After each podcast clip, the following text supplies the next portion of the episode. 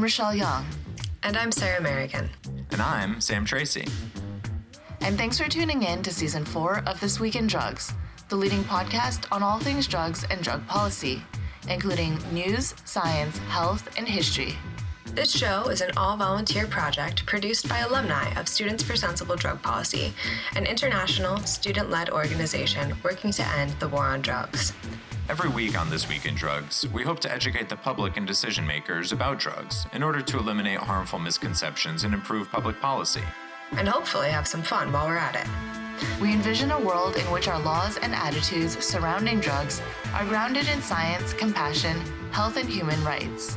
Thanks for tuning in, and we hope you enjoyed this week's show. Hey everyone, apologies for the exceptionally late episode. As many of you probably know, the SSDP conference was this last weekend, and we keep on breaking our promise to ourselves here at the podcast not to try and put out an episode during conference weekends. Uh, ultimately, we never quite make it. So this week we've got one segment, which is just Sam doing the news from last week. There's still some really good stuff in there, so we figured we'd put it out. We've got a short episode for you today. Enjoy the news by Sam, and we'll be back with our regularly scheduled programming this Sunday.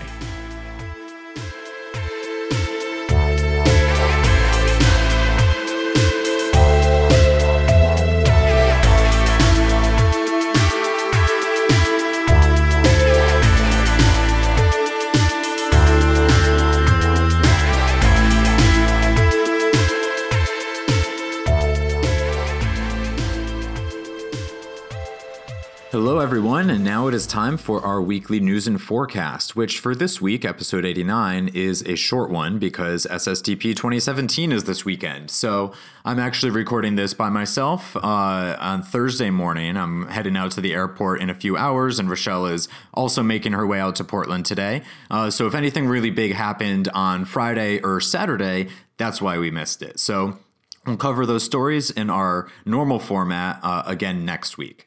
Uh, so, to kick things off, for our first story this week, is that a new report called Race and Exonerations in the United States has found large racial disparities in wrongful convictions across the country. Published by a group called the National Registry of Exonerations, which is a project of both the University of California University of Michigan and Michigan State University, uh, which are different. Uh, the report looked at 1,900 exonerations of individuals as well as 1,800 of what are called group exonerations. Uh, these stem from 15 large scale police scandals where it was discovered that law enforcement were framing large groups of innocent people, so they were cleared uh, altogether instead of uh, with their individual cases being overturned one by one. So this report focused in on three categories of crime, uh, which are murder, sexual assault, and drug violations. Uh, I really recommend reading the whole report or at least skimming it. It's 37 pages uh, because it is full of really great information and statistics. But of course, since this is This Week in Drugs, I'll just be focusing today on the data on drug crimes that they included. So, first of all, I do also want to say that this is a really awesome project slash website. Um, it seems like something that the government should be doing itself, uh, but you know they probably don't want to be publicizing how often the government's impr- imprisoning innocent people. Um, and quite honestly, this website is probably a lot better than what they could put together. So I'm really glad that there's a private organization doing this sort of thing. But getting over to some of the conclusions found in this report, uh, one of them is that African Americans are about five times as likely to go to prison for drug possession as whites. So that's something that we've already known. We've talked a lot about uh, before on the show. Um, that even though uh, African Americans and uh, European Americans and uh, all of the different racial groups use drugs, uh, including marijuana and other drugs, at roughly the same rates, uh, black people are much more likely to be targeted for enforcement of those drug offenses. And according to the study, judging from exonerations, innocent black people are about 12 times more likely to be convicted of drug crimes than innocent white people. So there is still a disparity in wrongful convictions, but it's even bigger. So 12 times instead of five times. Uh, and, and another thing here is that the study concludes why do police officers who conduct these outrageous programs of framing innocent drug defendants concentrate on African Americans? The simple answer because that's what they do in all aspects of drug law enforcement. Guilty or innocent, they always focus disproportionately on African Americans. Of the many costs that the war on drugs inflicts on the black community, the practice of deliberately charging innocent defendants with fabricated crimes may be the most shameful. End quote. Uh, I do definitely agree with the uh, the study authors there um, that obviously it is uh, pretty tragic that there's such a wide gap in enforcement of drug crimes, but uh, whether or not you think that uh, drugs should be a criminal issue, if, if, if you're listening to this show, you probably don't. Uh, but I think we can all agree that it's even worse when someone didn't wasn't even in possession of drugs, wasn't even selling drugs, and was someone not at all even related to that, not taking that risk uh, and being targeted anyway. Um, and, and, so, if this is something that you're interested in, that this uh, topic of, of innocent people being imprisoned, uh, you're listening to a podcast, so you probably like podcasts. And, and I'd really like to recommend uh, Wrongful Conviction, uh, which is a podcast hosted by Jason Flom, uh, or Jason Flom, I should say uh, who is connected to the Innocence Project as one of the founding board members there, uh, which is another awesome nonprofit doing this sort of work. Uh, so th- they focus also similar to this report. A lot of those cases are, are murder and sexual assault and other uh, violent crimes, but there probably are going to be some some drug crimes talked about in there. I haven't caught all the episodes myself, uh, but if you want to see how this process works for any crime, how the, the police and prosecutors often work together either to kind of willfully ignore things that would exonerate someone or to deliberately misrepresent a case in order to get a conviction. I highly recommend listening to that that show again, Wrongful Conviction is the name. And so, moving on into our next story, our next, our only other big story this week, since it's an abbreviated one, this is that a change in leadership in the Rhode Island State Senate has given a big boost to marijuana reform in the state and may help it become the first to pass a marijuana legalization bill through the legislature. So the current Senate president is Teresa Paiva Weed, uh, who is a Democrat and despite, or, or, possibly because of her last name, is a major opponent of marijuana reform. So she announced on Wednesday that she's reportedly going to be stepping down to take a job at the Rhode Island Hospital Association, um, presumably uh, kind of lobbying for them using her political experience there. Uh, so set to take her place is the current majority leader, whose name is Dominick Ruggerio who also happens to be one of the lead sponsors on S420, uh, which is their marijuana legalization bill. I think that was intentional, the number in there. Uh, so the legalization is, of course, popular in the state, and, and, though activists have been pushing for years, it's never gotten to the uh, final stage where it receives a, a full vote. Uh, so with a reformer now in charge of the agenda, hopefully that'll that'll soon be changing.